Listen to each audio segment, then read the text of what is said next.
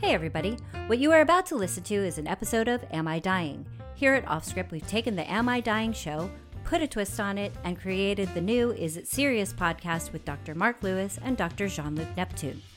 Think of it this way the Am I Dying docs discuss lots of symptoms, while the Is It Serious docs answer lots of questions. And all of the episodes are here on this feed for your listening pleasure. For new episodes, don't forget to subscribe, and thanks for listening. You want to introduce us, Chris? Yeah, I'm still at the friggin' office. Like torture. All right, let me just pull up your I, note. I can't catch anything in my apartment from you in the office, can I? I don't know. I think it's possible. I do have a really good mic. I think that the virus could pass right through. Anyway, do you want to introduce us? Yeah, okay. Uh, we're rolling, right? From Offscript Media, this is Am I Dying? A conversational podcast about your symptoms and what to do next. I'm Dr. Chris Kelly. And I'm Dr. Marc Eisenberg. We're doctors who just happen to be close friends, and we're ready to answer the vital question Should you chill out or freak out?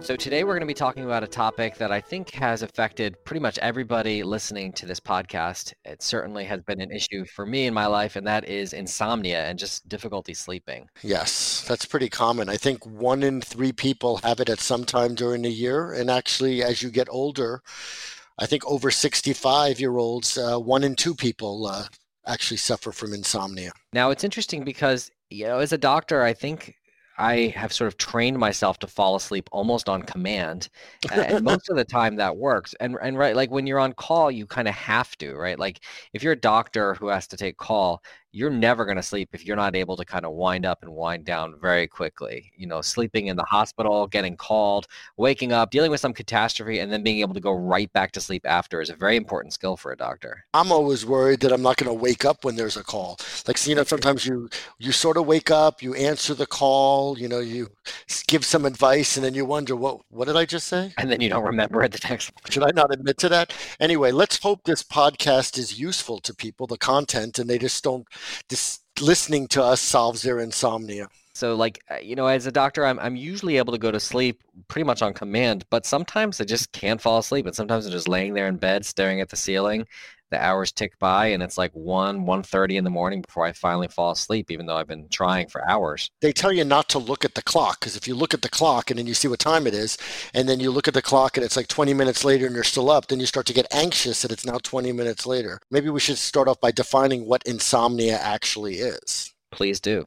Okay, so the actual definition of insomnia is impaired daytime functioning that results from uh, either you can't fall asleep, either you can't stay asleep, or either you wake up early in the morning and you can't fall back to sleep. So again, it's it's the combination of not being able to fall asleep or stay asleep, or if you wake up too early and you can't fall back to sleep, with impaired daytime functioning. In other words, you can't actually get through your day the way you want to. So those people who you know just only need three or four hours of sleep per night, and then they wake up and they're like day trading for 14 hours straight, Running in a marathon. assuming they're not using any substances to help them with that, they are not insomniacs. They're just uh, people who don't need much sleep.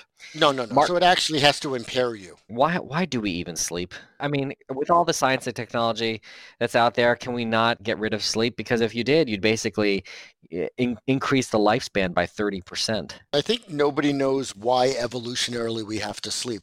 I once heard that like we sleep during the night because then predators can't catch us. Like they can't see us running around and attack us.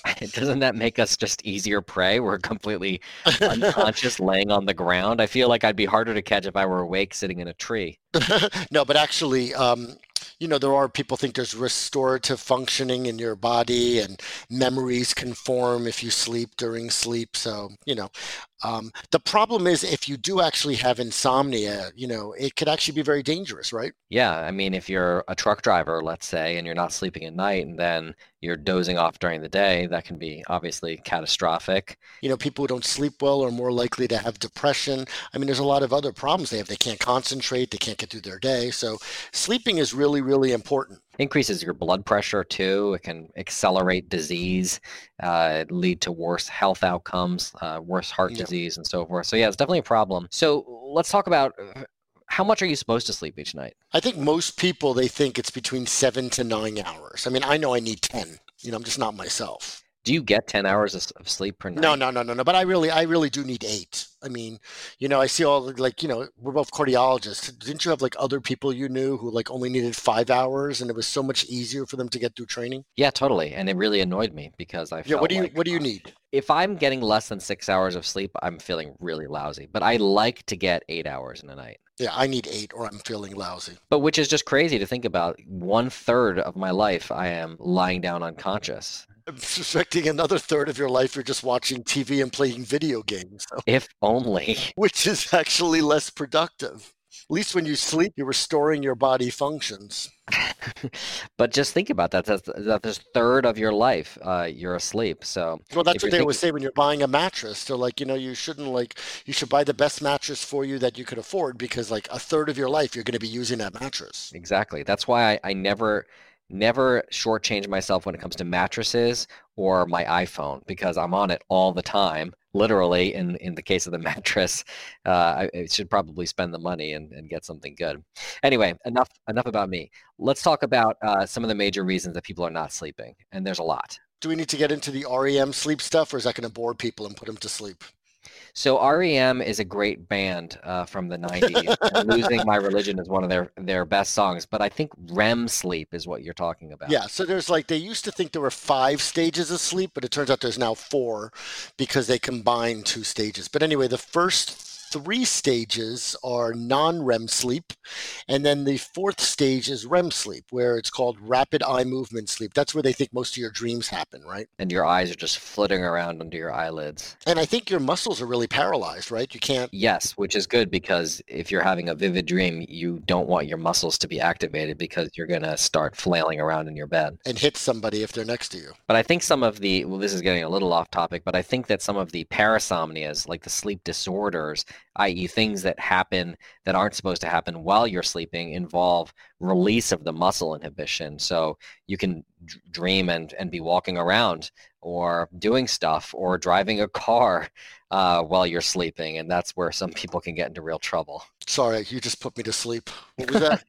Let's talk about things people could try to do to solve their insomnia. Because there's a lot of stuff that we could actually try on our own, we could do to see if it helps, right? Yeah, I, I think that, as always, a major issue is sleep hygiene. And by that, That doesn't mean taking a shower before you go to bed, right? No, although that's never a bad idea because honestly, a warm bath or shower can really help uh, help you unwind. Uh, but no, this is just talking about sort of the act of getting ready for bed and what the sleep environment is like and and all that. Getting on a schedule is important. Yeah, so but back to the sleep hygiene. It turns out I think most people sleep better, they say, at like 68 to 70 degrees. So if your room is too hot or your pillow's uncomfortable or you don't have a good comforter that's uh, or that makes you too warm or too cold, I mean, all that stuff can affect your sleep. Yeah, we do 68 every night in the Kelly household with the fan on. Hmm. Actually, it's another thing. Some people actually they could hear other sounds, especially if you live in a city. Sometimes putting a fan on actually, what is it, masks all the other sounds, and you concentrate on the fan. So I think You know- that's half the benefit, honestly, is just the acoustics of the fan. I I agree. So definitely try to get it at 68 degrees or so. and make sure it's dark. Uh, like people have all these things, uh, you know, street lights outside, or they'll have uh, devices lighting up in their room. It's supposed to be really dark, and uh, if it's not, then it's not going to work for you. Why don't we get to that with the devices? Besides the devices binging or pinging, what is, what's the word? Ping, ping, bing, Bong. Bong? No, when you're you're you're texting, you know, you get text. So all that stuff that your phone and computer can do can wake you up. One. And what about the blue light? Do you want to talk about that? Yeah, I don't know. I I guess there's some indication that the blue light coming from screens can stimulate your pineal gland, which is this sort of deep-seated part of your brain that helps release melatonin and regulates your sleep-wake cycle.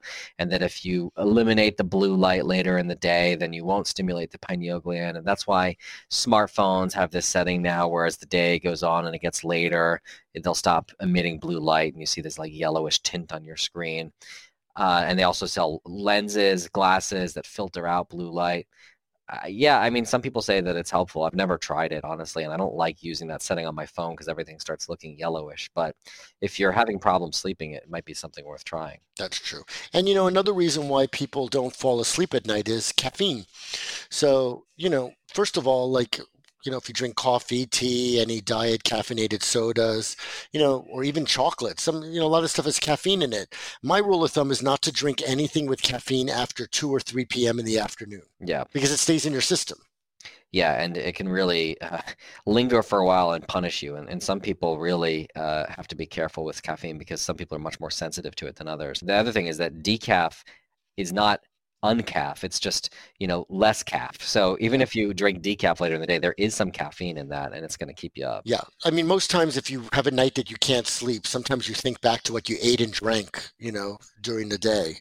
But, you know, why we're on the subject of like beverages, what about alcohol? Yeah, alcohol's not good. Uh, my understanding is that, and, and my personal experience would align with this, that alcohol will help you fall asleep Definitely. right away you'll you'll be much more tired but then you wake up early uh, because the alcohol is being metabolized through your system and your body kind of rebounds from the alcohol yeah. and actually gets amped up a little bit and totally. so you wake up early and kind of like when it happens to me i'm usually able to fall asleep again but i don't like that feeling. Most feeling people can't and a lot of people can't yeah, so it's like the Saturday night. You have the day off the next day, so you like drink more. You're so excited, and then next thing you know, you could sleep till like 9, 10, 11 on Sunday, and you wake up at 6:30 in the morning, and you can't fall back to sleep. It's torture. Yeah, torture. Um, let's take a quick break uh, before all of our listeners fall asleep and cure their insomnia, and we will come right back and talk about uh, some other common causes of insomnia and what you can do about them. Stick with us you can host the best backyard barbecue when you find a professional on Angie to make your backyard the best around. Connect with skilled professionals to get all your home projects done well. Inside to outside, repairs to renovations. Get started on the Angie app or visit Angie.com today. You can do this when you Angie that. All right, we're back. We are talking about insomnia. In the first half of the show, we talked about some of the most common causes, and uh, we're going to just keep going. Uh, yeah, Marc- so let's just review the common causes or things you could do. Well, one, make sure your bedroom environment is as comfortable as possible. You know, actually, they always teach you in medical school if, you, if your patients can't sleep, you should let them know that the bedroom really should just be for two things sleeping and sex. In other words, don't watch TV in your bedroom, you know, don't answer your work calls in your bedroom because then sometimes you could associate your bedroom with like other stresses in life which is part of the reason why people don't fall asleep. They're fretting right? Although i have the urge to fall asleep at my desk all the time and i do a lot of work and being there so. Well, i'm sure there's plenty of people that fall asleep at work but then when they go into their bedroom at night they can't fall asleep. Probably because they're worried they keep thinking what if someone catches me at work falling asleep. Eh, so that's important. Don't have caffeine too late in the day, obviously. Alcohol, watch out for because it's a double-edged sword when it comes to sleep. And, and, you know, make sure you're careful with your devices to turn them face down, silence them so they're not binging and lighting up all night as you're trying to fall asleep, stimulating you unnecessarily. Don't doom scroll on Twitter like I often do. You know, thinking about all the awful things that are happening around the world. Just put it away uh, and you know give it a rest until the morning. The other thing is you also have to realize if you don't feel well rested, maybe it's because you're waking up too much at night for other things. In other words, if you drink too much even water before you go to bed, a lot of times you might get up one or two or three times at night to pee. So that's disrupted sleep. That's why people who are older than 65 have insomnia a lot of times. One, maybe they have muscle pain or joint pain or the normal pain people get when they're getting older, so they're not sleeping comfortably or wakes them up. Two, because their bladders and especially men as they get older, their prostate's getting bigger. They might have to get up a few times to pee, and so they really have interrupted sleep. So if you're a guy, especially, and you're waking up multiple times in the night to pee, especially also if you're kind of dribbling your pee, feel like you can't empty your bladder fully, that's like one of the sure signs that your prostate has gotten big and it's kind of choking off the tube between your bladder and your penis. And so uh, that's something you should talk to your doctor about because it's it's usually pretty easy to fix. Uh, yeah, so just, if that gets fixed, you might sleep better. Yeah, so you won't be waking up. You know, a lot of the medications we're on might interfere with our sleep cycle, don't you think? Like what? Well, steroids. So people who are on steroids like prednisone, you know, it could actually affect their sleep. Uh, a lot of people, depending on if you're on some of those antidepressant and uh, anti-anxiety medications like the SSRIs, uh, can interfere with sleep. So some people, actually, some of them make you sleepy, and some of them actually make you sort of manicky, and you can't sleep. Um, you know, some blood pressure medications can cause it. So uh, check out all your medication side effects and definitely don't stop them without speaking to a doctor. But maybe by switching some of the medications, you might actually sleep better. A lot of it just has to do also with the time course of the issue, right? Like, did your sleep problems begin roughly around the time you started the medication? If you've been on something for years and all of a sudden you have a sleep problem, it's probably not the medication. Yeah, it's not the medication. So, um, the other thing that I've been alluding to throughout, and I think I should just reiterate, is it's also important to keep a schedule, right? Like, if you're trying to go to sleep at a different time every single night, uh, that's just not how your body is meant to be um, eh, try to keep a schedule throughout your whole evening just your routine of like when you have dinner you know the things that you do in the evening and when you get in bed and when you try to go to sleep. I feel like that when i deviate from the schedule that's when the sleep issues really happen and when i can stick to it uh, my body is just much more ready to continue with the routine uh, ultimately including falling asleep yeah, a lot of people get into a bad cycle, especially older people who are retired. They say that they take a few naps during the day and then they can't sleep at night. And because they didn't sleep so well at night, they end up napping half the day. Right. And then they're not tired. They're not tired or they're tired, but they can't sleep. So what you tell people is try not to nap. Force yourself to stay up and then just go to sleep. Yeah, for sure. Know? Napping is the enemy of good uh, good night sleep because you're basically reversing your day night cycle. So, what should people do if they're having problems sleeping and they've cut back on the caffeine? They don't drink too much fluid before they go to bed. They've checked their medications and nothing's causing disrupted sleep, but they still can't sleep. What's the next step? It's tough, right? I mean, people have this situation often and there's no obvious solution for a lot of them. No. Uh, I think that you have to kind of get into why they're not sleeping, right? Is it because your mind is racing and your thoughts are just so active at night that you can't fall asleep? Is it because uh, you just don't feel tired and you know your mind isn't so active, but you just can't quite get into sleep? Is it mm-hmm. because you're being woken up constantly? Is it because you're falling asleep but then you know waking up early? There's there's so many different things. And it's it's not unreasonable. Speak to your doctor about it. Maybe you have sleep apnea or need a sleep study. You know, maybe they could figure out what's going on with you. Um, you know, there's besides medications, there's something called CBT or cognitive behavioral therapy, which is pretty new, but apparently has really good results. It's basically like going to a therapist, and I think it's like six sessions. Is that is that right? six sessions or so. I have no idea. Yeah, I mean that's the thing. It's apparently one of the most effective ways to get people um, over their insomnia. The problem is most people don't even know how, how to get to these type of therapists. But if you look at all the studies, doing cognitive behavioral therapy, a six session thing, sometimes even with medications, it actually really you know treats people pretty well. And then there's, as you mentioned, the medications. Those can be good, those can be helpful. But I think the problem is when you start using them long term, that's when you can really get into trouble. Yeah, you could become dependent on it both physically and mentally. Yeah, those meds are really meant to be a bridge, uh, not a destination. And so if you're using them all the time, uh, then you've really got to chat with your doctor about it because you've got to want to go through a few of the meds. I mean, let's start off with melatonin. Yes, no.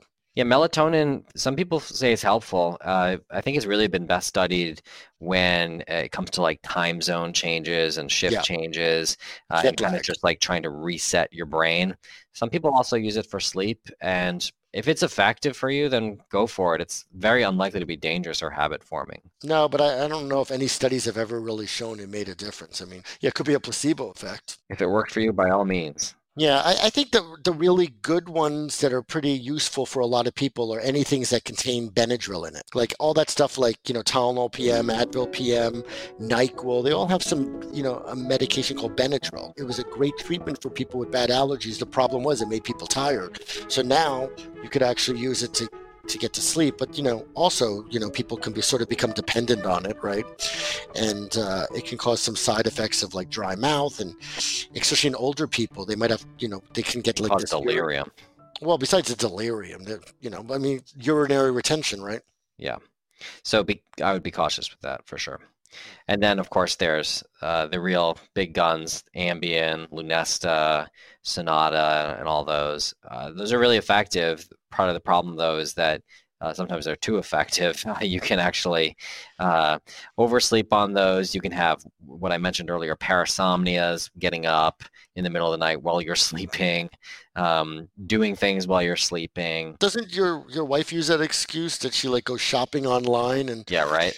all these clothes come like a week later and she's like, I, I don't remember it. And you look at the receipt and it's like at three in the morning. Thankfully, we can return things. so those are those are great, like for short term sleep issues, and they're good for short term use, but long term, not so much. Got to No. be careful. So, uh, hope this was a helpful review going through all the different kinds of insomnia, many of the treatments available. I think cognitive behavioral therapy or CBT, as you mentioned, is really underutilized and really helpful. And uh, you know, I hope people listening to this who have sleep problems uh, really make the effort to solve them because poor quality sleep can really ruin your whole life, and you really owe it to yourself to try to take care of it and get it get it solved. if you need more help falling asleep, you could always pick up a copy of our book, Am I Dying? Should you chill out or freak out? A complete guide to your symptoms and what to do next. Every time I turn to read some of it, I basically I'm out within like three minutes. Could you imagine if we become a bestseller just because they find it to be the best sleep guide? I think you're selling us short, although I do occasionally start reading medical articles I can't fall asleep, but they do the trick pretty quickly. Well, thanks for listening. If you like the show, be sure to subscribe, leave a review, follow us on social, and tell all your friends to listen. Am I Dying is a production of Offscript Media.